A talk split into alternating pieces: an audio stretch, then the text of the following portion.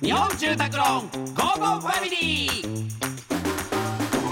家族を住まいでつなぎたい日本住宅ローンの提供でお送りしますこんにちはチョコレートプラネット長田です松尾ですこの時間は家族のほっこりした話からちょっと変わった家族の話まで皆さんの家族エピソードを紹介していきますラジオネームエルモさん3歳から4歳頃だったと思いますどこかをぶつけたりして泣いていると父が「痛いの痛いのママに飛んでいけ!」と言うと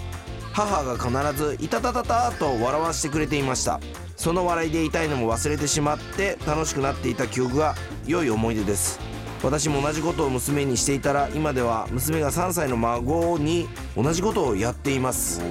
微笑ましい気持ちでいっぱいになりますああこれ痛いな痛いの飛んでいけねこれねいやうちの息子もあるんですけどあの俺の痛いの痛いの飛んでいけではどうやら飛んでいかないらしくうんその後ママ」っつってママにもう一回やってもらうっていう、結局、うん、俺の痛いの痛いの飛んでいけあんまり聞かないらしい悲しくなるすごいね。やっぱ母強しだね、んあこの前あの家の近所を散歩してたらさ、あうん自転車が壊れてて、うんその横にもう額から血だらけの男の子がいたの。ええでなんか大人の男の人2人いてその人たちがどうやらなんか救急車は呼んでるっぽかっおた。おーおーおーでその人たちうんに聞いたらどうやらその子が多分一人で転んじゃってあー血だらけになったとこを通りかかったその人たちもうんうん心配になってっていうだったらしくてであの親御さんに連絡しましたっつってあそこまでしてないですって言うからその子に「じゃああのお兄ちゃん携帯貸してあげるから電話しな」っつっうんてでそしたらお母さんに繋がったらスピーカーフォンにして「あの